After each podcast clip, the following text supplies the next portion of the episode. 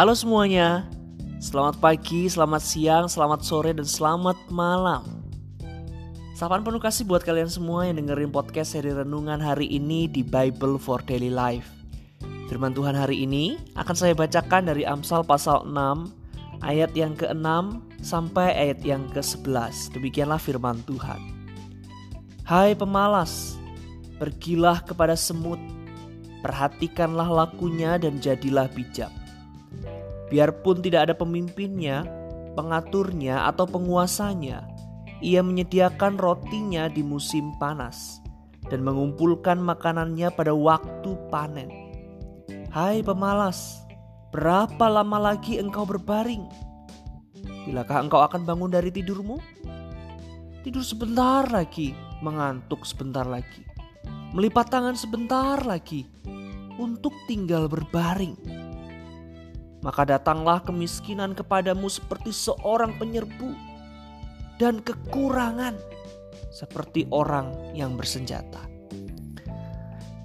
Teman-teman topik kita hari ini masih seputar zona nyaman. Tapi kita nggak akan membahas lagi seputar dosa sih. Kita akan membahas zona nyaman yang lain. Kalian pernah nggak sih teman-teman ngerasa ada di satu titik jenuh banget sama aktivitas kehidupan kalian? Jenuh banget sama belajar, jenuh banget sama sekolah, jenuh banget di rumah, Jenuh banget ngapa-ngapain aja pokoknya. Terus saat jenuh apa yang kalian lakuin? Ngegame? Nongkrong? Nonton film? Ngedrakor sampai tidur gak semalam-malaman? Duh, posting time banget gak sih? Nah teman-teman itu tadi bisa disebut sebagai zona nyaman kita loh. Males. Ya males bisa jadi menjadi salah satu zona paling nyaman di kehidupan sehari-hari kita. Nah, teman-teman, kayaknya kita harus ngerti deh. Males bisa menjadi sesuatu yang sangat berbahaya dalam kehidupan kita. Males itu wujud kalau kita nggak komitmen, kalau kita nggak disiplin, kalau kita nggak konsisten. Bayangin aja, seharusnya kalau kita bisa lebih rajin lagi, kita bisa dapat nilai yang bagus. Kalau kita bisa lebih rajin lagi, kita bisa naik ke level yang lebih tinggi. Level up. Kalau kita bisa lebih rajin lagi, orang-orang sekitar kita bisa melihat hasil yang baik dari hidup kita, dari apa yang kita lakukan. Tapi karena hati kita dikuasai oleh rasa males, Akhirnya banyak sekali aktivitas yang kita lakuin gak produktif. Bukan hal-hal yang produktif.